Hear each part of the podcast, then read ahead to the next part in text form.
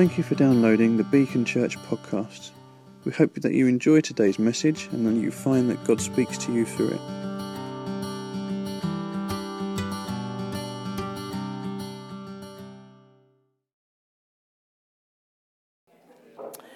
So,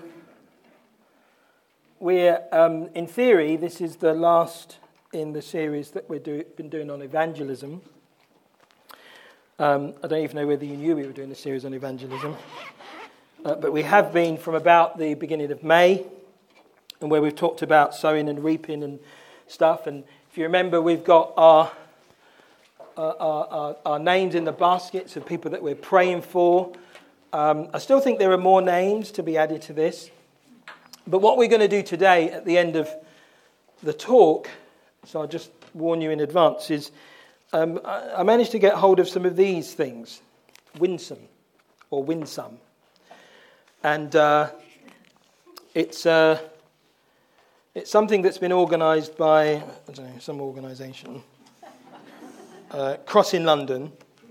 But it's really good because what it does is it basically allows you and encourages you to put the names of people on here who you are praying for and that, that you can name them and you can say, and it says you're to look up, pray to God, you're to look out towards your friend, you're to look forward and invite them to something, and you're to look after them when they get saved. So, um, and I just thought it just fits really well with what we're trying to do. So at the end, uh, but I'm probably going to try and include it in the service because if I do it at the end of the service, we won't do it.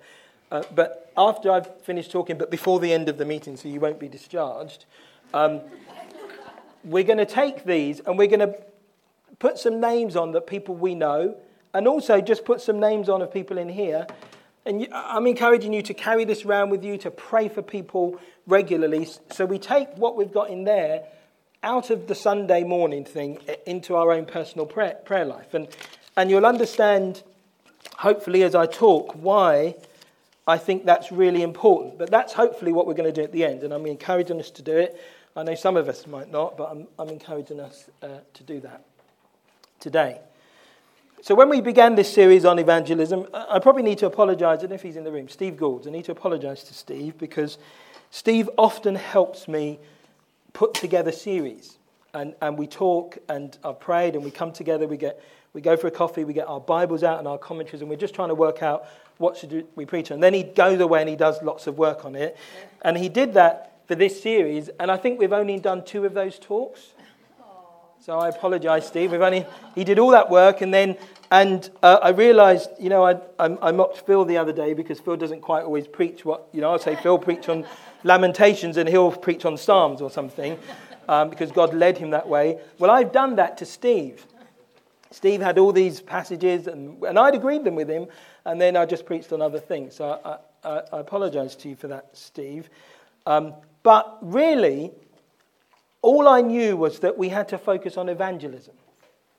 Quite what the talk was meant to be was almost, I discovered, immaterial. It was the focus of um, us on people outside of ourselves because we can sing some wonderful truths and hold our hands up high, and we can leave church feeling really uplifted in our spirits and we can go back to our homes and our neighbors are struggling and they don't know what to do and we're just too busy to talk to them.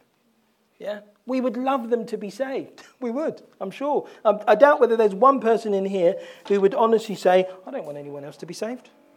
I'm quite happy with the numbers of the believers. We would all want people to be saved and added to the church. And yet, in reality, what do we do about that? And so I was thinking, because we've done this series on evangelism, and if you remember, one of the first things I talked about was evangelism begins with prayer. And uh, we're about to go into a series over the summer on prayer, and we've got different people who are going to speak into that. And I was trying to think, okay, evangelism and prayer, I wonder if there's a way, how do I link those two things? I, I remember thinking that. And then a friend of mine gave me this book Prayer Evangelism. And I thought, oh. And even the other day, he gave, he gave me this book a while back. And I remember sitting at my desk the other day thinking, how am I going to link evangelism and prayer? Hmm. What am I going to do? And then I looked around my desk and, oh, there's this book, Prayer Evangelism. And so uh, uh, that's been really helpful, along with other books that I've read and prayers that I've prayed and scriptures that I've, that I've come to. So this morning, I'm going to talk about prayer evangelism. And so if you've got a Bible, but it should come up on the screen, we're going to look at Luke chapter 10. And we're just going to go a little bit into this idea of prayer evangelism. So, Luke chapter 10. Ah, right, I'm not sure. Am I reading the same? Yes, I'm reading the Amplified. I do still read the NIV, and I do have an ESV, but I'm reading the Amplified. Now, after this, the Lord chose and appointed 70 others and sent them out ahead of him, two by two, into every town and place where he himself was about to come, that is, visit. And he said to them, The harvest indeed is abundant, there is much ripe grain, but the farm hands are few. Pray, therefore, the Lord of the harvest to send out laborers into his harvest. Go your way. Behold, I send you out like lambs into the midst of wolves. Carry no purse, no provisions, bag, no change of sandals. Refrain from retarding your journey by saluting and wishing anyone well along the way. Whatever house you enter, first say, Peace be to this household. Peace being freedom from all the distresses that result from sin be with this family. And if anyone worthy of peace and blessedness is there, the peace and blessedness you wish shall come upon him, but if not, it shall come back to you. And stay on in the same house, eating and drinking what they provide, for the laborer is worthy of his wages. Do not keep moving from house to house. Whenever you go into a town and they receive and accept and welcome you, eat what is set before you and heal the sick in it, and say to them, The kingdom of God has come close to you. It goes on to say, and if they reject you and you wash, you know, brush the dust off your feet, still say to them, The kingdom of God has come. The fact that you haven't believed it, the kingdom of God has come. Let's pray. Father, I want to thank you and Lord, you know, because I prayed before, I want to thank you for your presence with us. God, you know I don't take that for granted. You know in my heart I don't take for granted the sense of your presence. I don't take for granted um, that you would be here. I don't take for granted the revelations that we have. But God, I'm so grateful for them. I'm so grateful for them. And so I pray this morning that you would be upon every word that I speak. I pray that you would give me the courage of the convictions that you've given me. In Jesus' name, amen. Just a couple of things to say uh, about the beginning of this passage. It, it, legitimate, it tells us that we should pray for workers. And that's a legitimate pray, prayer for us to have and it's probably a regular prayer that we should pray. And we've talked about workers, and we've talked about the crowd. We've talked about people that, that go down into Brixton Tube as, as being part of the crowd, and that some of the crowd are the workers that God is calling to work into his harvest field, and we're to continue to, continue to pray for them. And then we've talked about the names that we've got in our basket. They're potential workers. They're not just people who get saved and love being saved, they're workers that God will send into his harvest field. And we are to pray for workers, and, and workers can be other Christians who might join us. And sometimes, as churches, we can get really, really caught up with um, other Christians joining the church and, and all those types of things. I mean, in, in my last church, I was, I was responsible for all the new people that would come into the church, and, and uh, there were hundreds of them. And I was responsible for sort of um, finding a way of um, I dare, dare I use the word, processing them through because they came in their, in their numbers so that they could find a place in the body. And we spent loads of time on that. I spent hours and hours on that. I used to go and train people on that. And, and that was great. But what we also needed to do, and maybe do more of, and most churches need to do more of, is really pray for those that aren't yet saved and reach out to those that aren't yet saved. Because, you know, um, it doesn't happen so much now. The, these days, when churches get planted in places, places welcome them. But th- there, were, there were times gone past where you would plant a church, say, you, you know, uh, I remember hearing the story of someone who went to plant a church in Oxford, and um, he was going to plant a church, and, and the, the churches there were like, you know, we don't need anyone else come in, you know, there's enough of us. And, and, uh, and, and his point was, yeah, but there's still like there's like 100,000 people that don't go to church. I think there's enough for all, for all of us. If we focus on the right people, not just focus on the people that might move between the churches, let's focus on the people that don't yet know the church even exists for them. And so, you know, you come to a place like Brixton, there are loads of churches, but my goodness, there are loads of people. And those people are not, they're not looking to go into churches, they're not knocking on doors. The only queues you really see in Brixton, let's be honest, are for the club that's just down here. You know, you can go to the Hootananny, there's often queues outside there. Yeah? There aren't many queues outside the churches. So there's room for more churches who are going to preach the gospel and look to Jesus. And it's important for us to pray for the lost. And so prayer evangelism is, it has this idea, simple idea, that you talk to God about your neighbors, your friends, your family, and others that you know before you talk to them about God.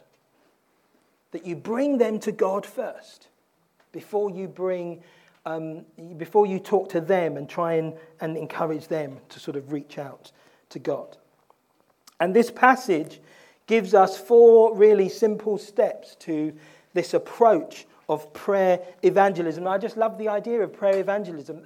Uh, and I don't mean the idea of when I pray, I'm asking God to help me to be more bold, to give me opportunities, to be more courageous. I'm talking about prayer being the evangelistic tool. Prayer is the evangelistic tool. Prayer isn't just a means by which God makes me bold, prayer is the means by which I evangelize. That's what I'm talking about when I talk about prayer evangelism. And uh, in fact, Yasmin and I, we were talking about you know, evangelism this morning, and, and I remember when I was, when I was a younger person, a younger Christian, um, she, she, said, So, Dad, are you an evangelist? And I said, Oh, no, I don't think so. I said, But when I was younger, I would do what you do. I'm not as successful as, as Yasmin, but I would tell people about Jesus. It didn't matter who they were, it didn't matter where I was. Yeah, I would tell them. I remember running a, and, I'm, I'm, I'm, describing it, I'm bigging it up here, an evangelistic campaign. That sounds really big for a Christian union doing things where they invite their friends. Yeah, um, when I was at sixth form college, and uh, I remember some of my friends becoming Christians and praying for them on the streets. I remember doing those types of things, but but I could make it sound like I was really like really good at that. Yeah, and, and I wasn't really good at that. Yeah, but I can make it sound like that um, because I was young and I was, I was, I was sort of enthusiastic for God. and I wanted to see people saved and added. And many of us are like that. But as, as we get older, um, you know, we sort of take on a slightly different sort of persona, really. Um, although someone who is genuinely evangelistic, do you know what? They don't really change. Not really. So, so I would say one of the gifts I would say that Pauline and I have, and maybe I've forced it upon Pauline in some ways, is, is the gift of hospitality. That's one of the gifts that, that I think we have. And that occurred whether when we were in our one bedroom flat and now we're in our four bedroom house. Didn't make any difference. Yeah? We never ever do hospitality based on the size of the space. Yeah? We did it because we just did it. That literally we didn't even think about it. I remember us having about 15, 20 people in our one bedroom flat with our two girls there. We slept on a sofa bed in the lounge. And it didn't it never even occurred to me that, oh man, this is a bit tight. We're a bit squashed here. How, how do we do this? I remember when we used to run uh, the 20s group um, uh, in our last church, and we'd get 30, 40 young sort of 20s come into our house. And we had one of those barbecues, not quite the really small one, but like a, a 1999 barbecue from Sainsbury's. And I was, I was catering for 40 people. It didn't occur to me that that didn't work. Yeah, it didn't even enter my head, and, and I wasn't very good at it. And I just remember standing there trying to cook the burgers, and it was all la la la la la. It didn't even occur to me that, oh my goodness, I should have thought about this before, I should have planned it. It didn't occur to me because, because hospitality wasn't something that, that I did because I was able to organize myself. It was just what we did. Yeah? That was what my mum was like. It was just what she did. And so when you have a gift, that it, functions regardless of your circumstance. And so when you meet people who are evangelistic, it's not just that, you know, if you give them a, you know, train them, they'll do stuff. They're always the same everywhere. Even in a church like King's, which is like 1,000 plus people, you go to the Alpha course, the Alpha course is fueled by about three people. Yeah? There's about three, I think it's women in the church, who bring most people every term for the course. Yeah? There was one woman who, when her two children were baptized, had 70 people from the school in the service. 70 people.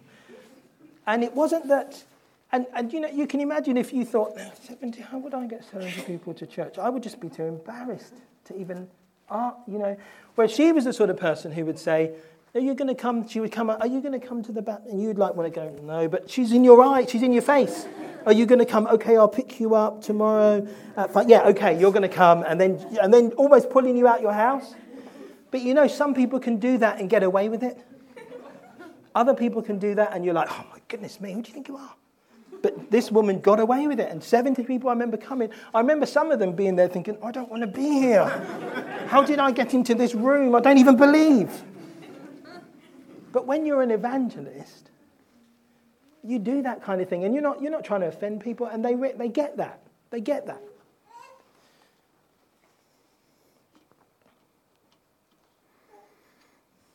So you get people to, you know, we're talking about whether I'm an evangelist. I'm saying, no, I don't think I am because I'm not, I'm not quite like that. I think I'm enthusiastic and keen. And I, I also think that, I think to myself, look, you know, if in the end the church can't reach out, what, what's the point?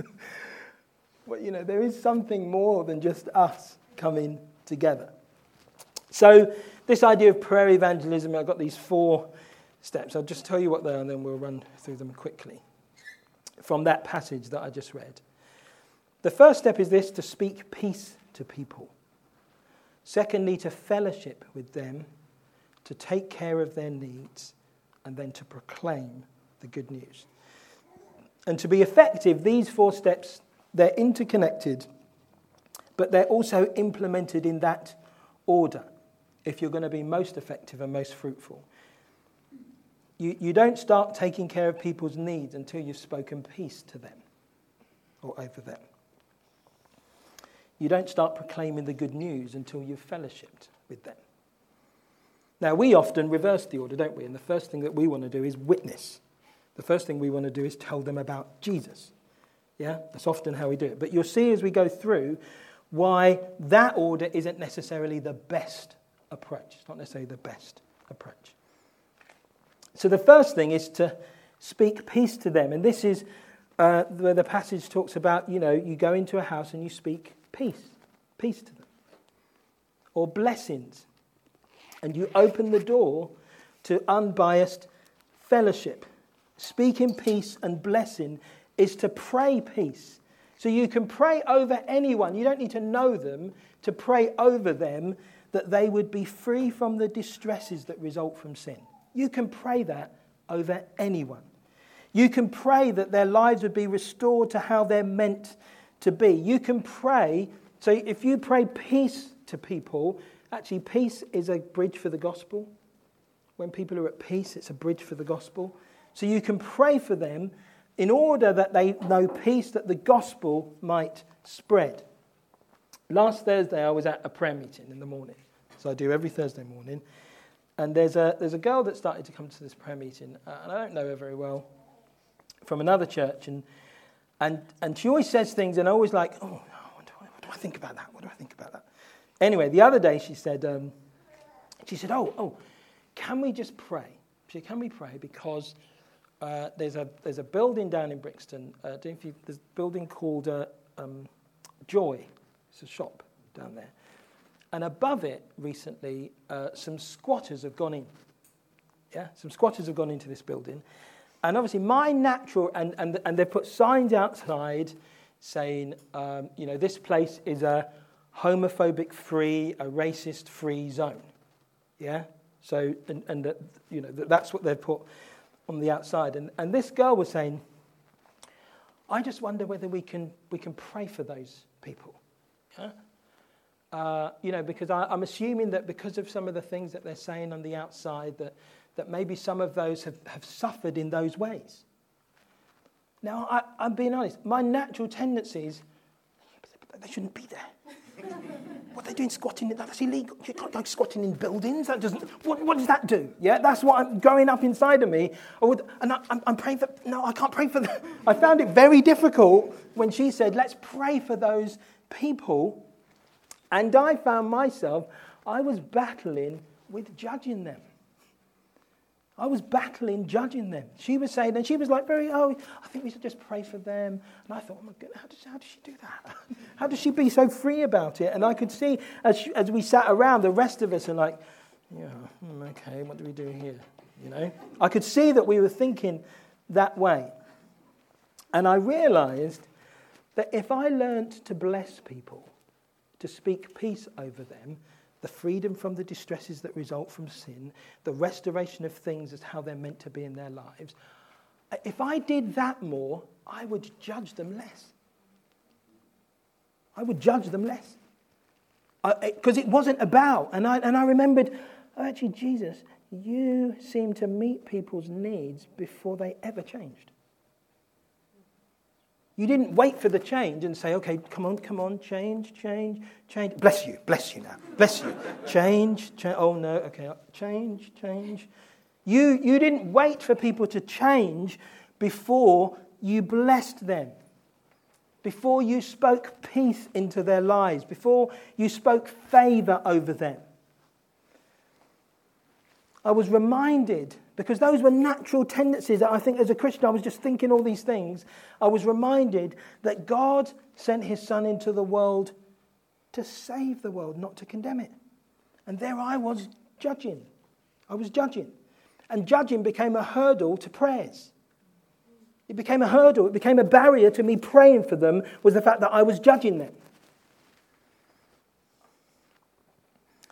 And it just took me back to Jesus who came full of grace before he came with truth. Full of grace and truth. Unconditional acceptance of people. I mean, there's that wonderful example, isn't there, of the woman who's caught in adultery and they pull her out and she's about to be stoned to death for her sin. And that was just. That was just according to the law. They weren't, they weren't being cruel, they were being just according to the law. They were going to stone this woman to death. And Jesus comes and he does two things. First of all, in front of them, he shows her mercy by saying, Okay, if you're without sin, you cast the first stone. And this is interesting because it, what it shows of these, these, these Pharisaical people, these righteous people, is they're not evil people. They weren't standing there ready just to cast stones. They were doing it according to the law, they were doing the right thing. They weren't, they weren't being particularly vindictive, they were just trying to enforce the law. So when he says, He who without sin cast the first stone, they are not disrespectful enough to go over that. They know. Oh, okay. Okay. We've not thought about it like that before. But what do they do? It says from the oldest to the youngest, the oldest first to the youngest. They dropped their stones and they walked off. So he shows her mercy. And then he shows her grace. He accepts her. He says, he says to her, Where are those that condemn you? And she says, Lord, they're not here anymore. They're gone. He says, Well, neither do I condemn you. Then he brings truth. Go and leave your life of sin. So she's received mercy, she's received grace, then he speaks truth. So often, we're taught to speak truth first.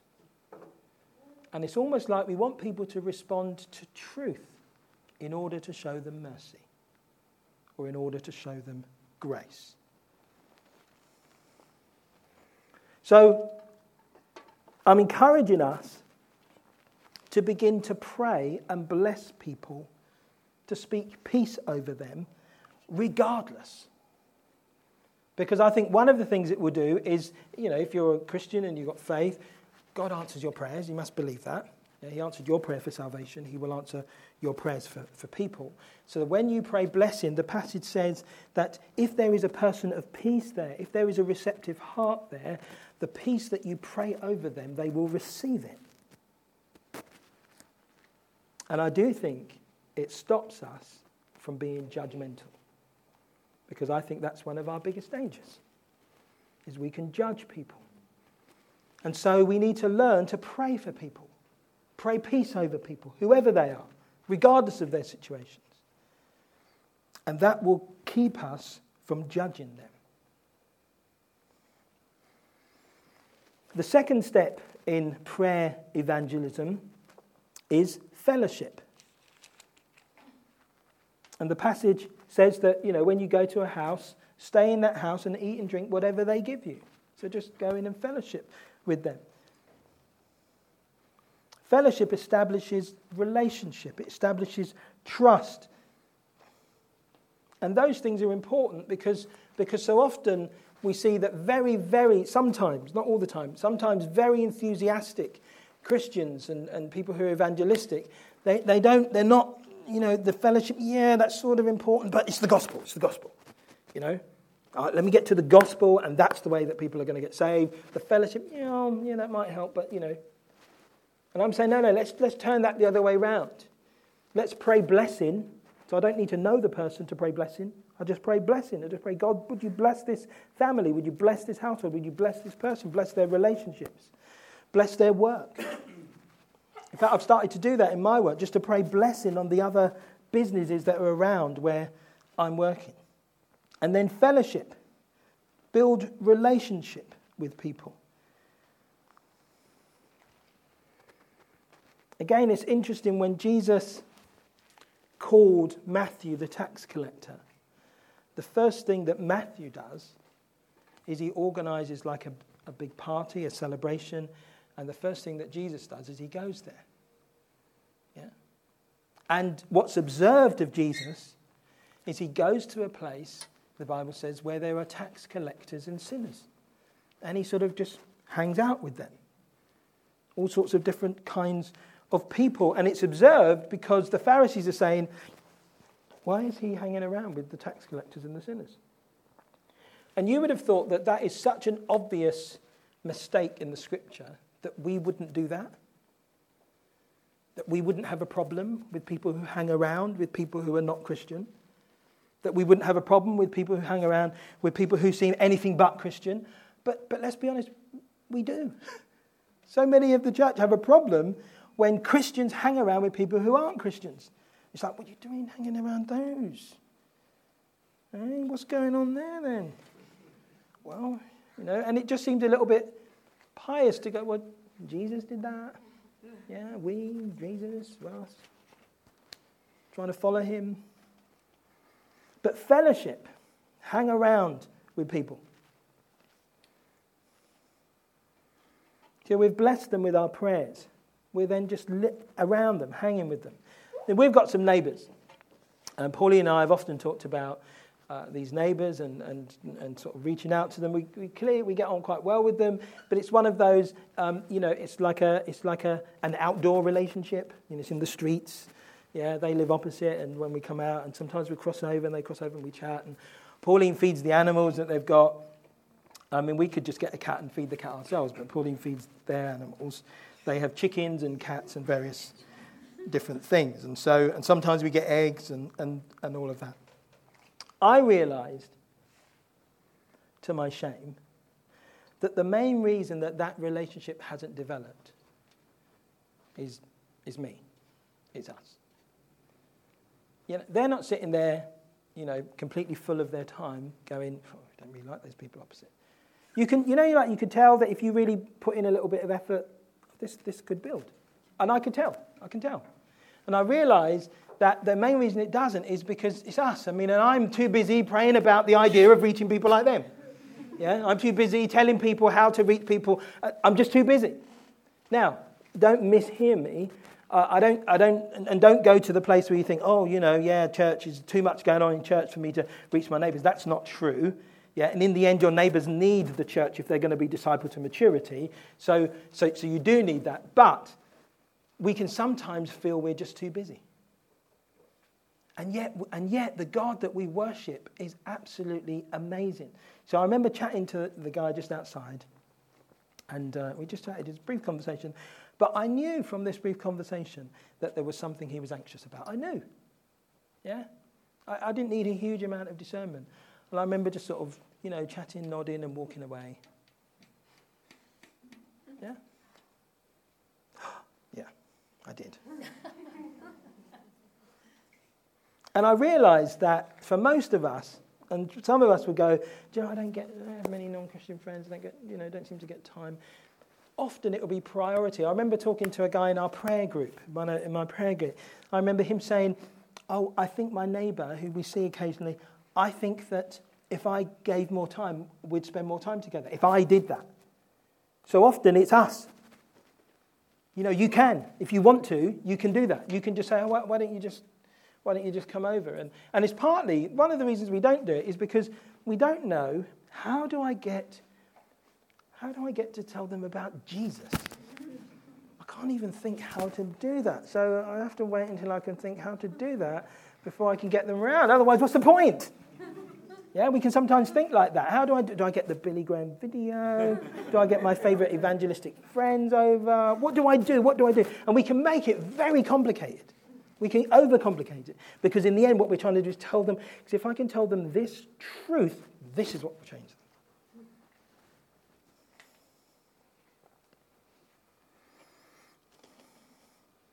So, one of the things that I've done is I've set myself a goal, you'll be pleased to know, and it's not a difficult goal, that we will hang with those neighbours.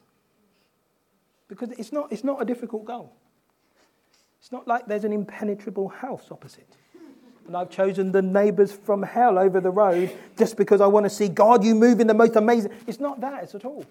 It's more just a little bit of courage, go over and make an invite. I'll probably send you out. I won't do. so, having prayed, so the thing is to begin to pray blessing upon this family, this guy. Yeah, well, I know, I know there are some things there. Just to pray blessing upon them, pray the peace of God upon them, and then begin to fellowship with them, to hang with them. And then the third thing we're to do is, is to pray. And, and the passage says, heal the sick. And yeah, we're praying for the sick later and all those kinds of things. But I, I don't want you to, to get confused with this. Yeah? Because if you go, the passage says, heal the sick. Okay, from what I can see, my neighbours are very healthy. So I don't need to heal the sick there. So let me look for some other neighbours. I, I think it would be okay to, to use that term, heal the sick, and think about take care of their needs. Meet their needs. Pray for their needs. And that can happen in many different ways. You can, you can get to an appropriate moment long before you get to a moment where you can start explaining about Jesus and the cross and the resurrection and sanctification. Long before you get there, you can get to a moment where you can say, Is there anything I can pray for you for? And what you're not talking about at that moment is for them to go, there is actually, and you go, right, right, hands over you. You're not talking about that kind of prayer. You're just saying, is there, any, is there anything? Is there anything, you know, that you're struggling with? Anything that I can pray for you for? Yeah? Because very few people go, no, no prayers, please. No prayers. In fact, we have to debug people here because most people won't ask for prayer because they don't think God will answer prayers for people who don't believe in Him. Yeah? And in some ways, that's a, that's, that's a logical thought. Because, because would I extend favor and grace to somebody who kept abusing my family? Yeah? Naturally, you just think, no, of course you wouldn't. Yeah? And if, if that abuser then needed help, he's not going to come to me for help because he's abused my family in such a way that he's, oh, this guy's never going to, you know, he's never going to reach out and help me. So people think, when they think about God, they think, and you say, oh, can I pray for them? Well, I don't believe in God. Yeah? And okay, part of that I don't believe in God might be, well, and if I don't believe in him, it means that he doesn't exist, which means that he can't answer prayer. But a lot of it is actually to do with, uh, I can't ask the God who I don't know, don't believe in, I might even hate to, to answer things, do stuff for me. And that's where you need to help them and go, oh, I believe in God. And you know what? I, God answers my prayers. Now, we also know that God definitely answers the prayers of people who don't really believe in Him. How many times have you heard someone say, and I hope some of them are telling the truth and it's not just a cliche, um, when they talk about, um, I was on my knees and I prayed to God, if you're out there, show me. Some people pray that and it's real. I mean, there might be others who pray that and, you know, or they say that and it's just like, that's a testimony thing. But for some people, that was real. If you're there, God, show me. And he does. And some even would say, I don't believe in you, but if you're there, show me. God responds to any amount of faith. That might be fragile faith, but he responds to faith. And so he responds to your faith. When you say to your neighbor or your friend, Is there anything I can pray for you for? And do you know what you do then? Is you pray relentlessly that God will answer that prayer that God will do that thing, that God will respond. It becomes a relentless prayer for you. I mean, there's that story, isn't there, in the Bible where it's the story of, uh, I think it's Bartimaeus. He's at, he's at, the, at the beginning of the city of Jericho, and he cries out, you know, um, Jesus, son of David, have mercy on me and uh, all the people are telling him to shut up and all that kind of stuff. But in the end, he just shouts louder. And Jesus comes over. He's a blind man, right? Jesus comes over. And Jesus says to him, What do you want me to do? And he doesn't say, I want to have faith to believe. He doesn't say, I want to understand some deeper truths. He says, Lord, I want to see. That's my need. Do you know what? Jesus healed him. And it didn't take much after that for him to recognize who Jesus was. Jesus healed him, and it's almost like the healing prompted the faith that saved him. It wasn't a big deal after that. Jesus didn't heal him and then go, okay, now let's sit down and talk about what's just happened in order that you can understand some of these deeper theological truths. So you no. Jesus healed him, and, and later it says he believed in him and he went on his way rejoicing. So, having prayed blessing over people, whoever they are, regardless of the situation, I'm not judging it, I'm praying for them. And, I'm, I, and I think that's so important because I think that would change our natural tendency to judge. Um, so the more you bless people, the less you'll curse them having prayed blessing over them, having then fellowshipped with them where you can. And, and what that does, that just, that just breaks down barriers, doesn't it? So that becomes, they're no longer, also, just as you fellowship with people, you grow compassionate towards them. Yeah? And one of the things that we need is compassion for the lost. So we need to be around the lost to feel that compassion for them. And then we begin to pray, but we're just praying for their needs. We're asking questions: Is there anything I can pray for you for? Anything. And then, fourthly, having prayed, we proclaim the good news. The kingdom of God is near. We share the good news about Jesus. At this point, proclaiming the good news is easy. Because if you've genuinely prayed for somebody and that prayer has been answered, they're not necessarily running to you with theological questions about the existence of God. The blind man didn't have those questions. Even the blind man who in John 9 gets his eyes opened and he doesn't even pray about it. He doesn't ask anything. He's just sitting there, maybe blind, and Jesus comes along and they're asking theological questions. Who, who sinned why this man is blind? Well, no one sinned. It's that the glory of God might be displayed in this moment. He has his eyes opened and he is like, well, hey, everyone else has got the theology problem. He doesn't have the theology problem. And then at the end of that passage, Jesus says to him, Do you believe in the Son of Man? You know, and it's me, I'm, I'm, I'm, the Son of Man. And he, and, and, the, and he says to him, Tell me who he is so I might believe in him. Faith wasn't difficult once God had met his needs.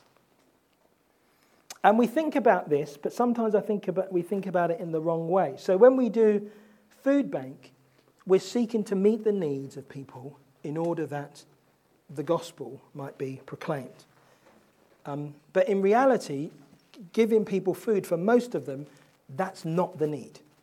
Yeah? That's not the thing that's then going to bring them to the gospel. Yeah? There's a deeper thing. There is something else that's bothering them.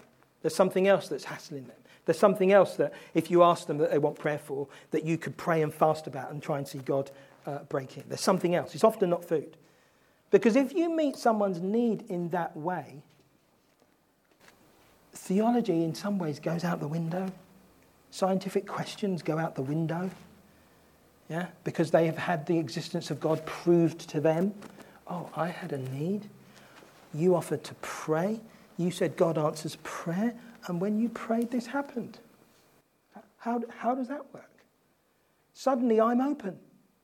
I may have had, I may have written a book about my objections to Christianity. And then in one moment, all of that goes out the window because God has answered a prayer. My need, the thing that I thought God would never respond to because I don't even believe in Him, He's responded to. So tell me, what do you have faith for?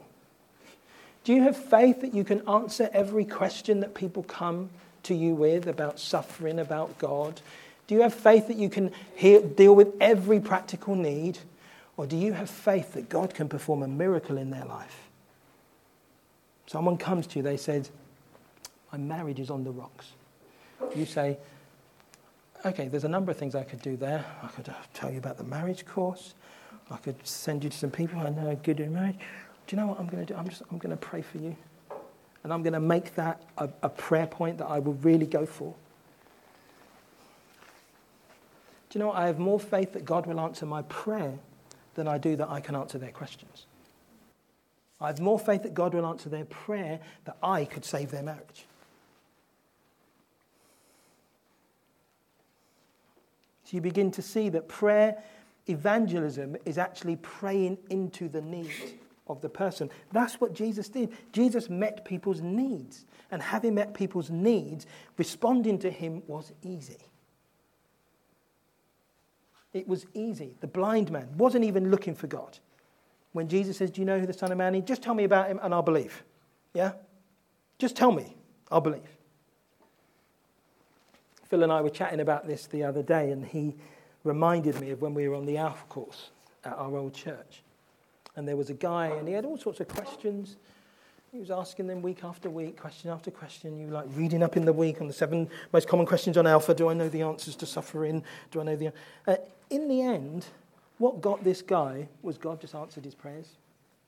He kept coming back, going, Oh my goodness, I can't believe this happened. Uh, this happened, and then I prayed, and that happened. And, and that was what the thing that was getting him. He couldn't understand it. God, God's answering my prayers. Because what does that show me? It shows me that God is real.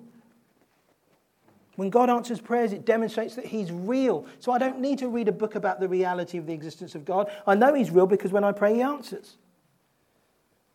Secondly, it shows that God is loving. He answered my prayers. Why on earth would the God of heaven do that? Answer my prayers. Why would He do that for me, the very thing that I really desired? God is real, God is loving, and God can be known. Because what do you do at that point? You say, Do you know what? This is how you know that God.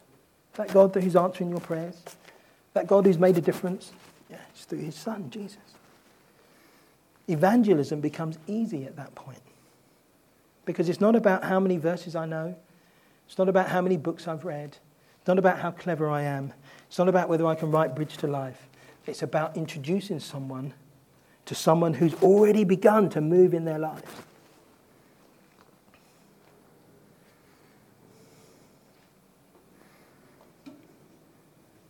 I want us to take this approach. So I want to encourage us as a church to take this approach of prayer evangelism, to pray blessing over people that we know, to fellowship with people, to, to ask, is there anything I can pray for you for? I've not known anyone turn around and say no to that. And then, boy, do you pray. Boy, do you come to God. Fast if you have to. You pray that God will answer those prayers. Because actually, it's in the answering of those prayers that the door of their hearts will be opened.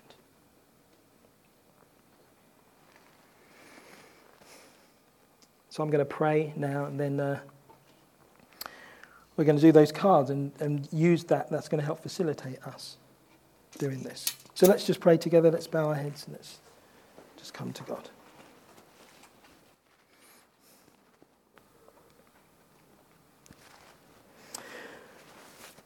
Father, I, I pray for um,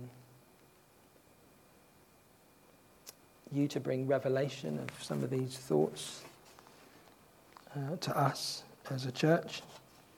I pray that you would put faith in our hearts to believe you. I pray that you would put um, perseverance in us that we can keep praying when we have to. And Father, that we won't give up. In a way, we're not, we're not praying that somebody is saved, we're praying that God answers somebody's prayer. And that through the answering of the prayer, you proclaim the kingdom of God has come. And it's that that saves them, it's that that brings them through. So you're not praying, God, save my neighbor, save my friend, save my sister. You're praying that God will answer a prayer, a need. So, Father, I, I ask that you would uh, help us with this. Would you strengthen us and fortify our spirits? Would you give us many people to pray for? And Lord, would we testify to many lives being changed? In Jesus' name, Amen. You have just listened to a Beacon Church recording.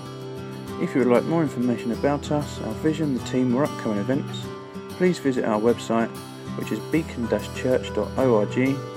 You can email us at office at beacon-church.com or find us socially on Twitter, Facebook, and Instagram. You are welcome to share this recording as you wish, but please do not make any edits without express consent. Thank you.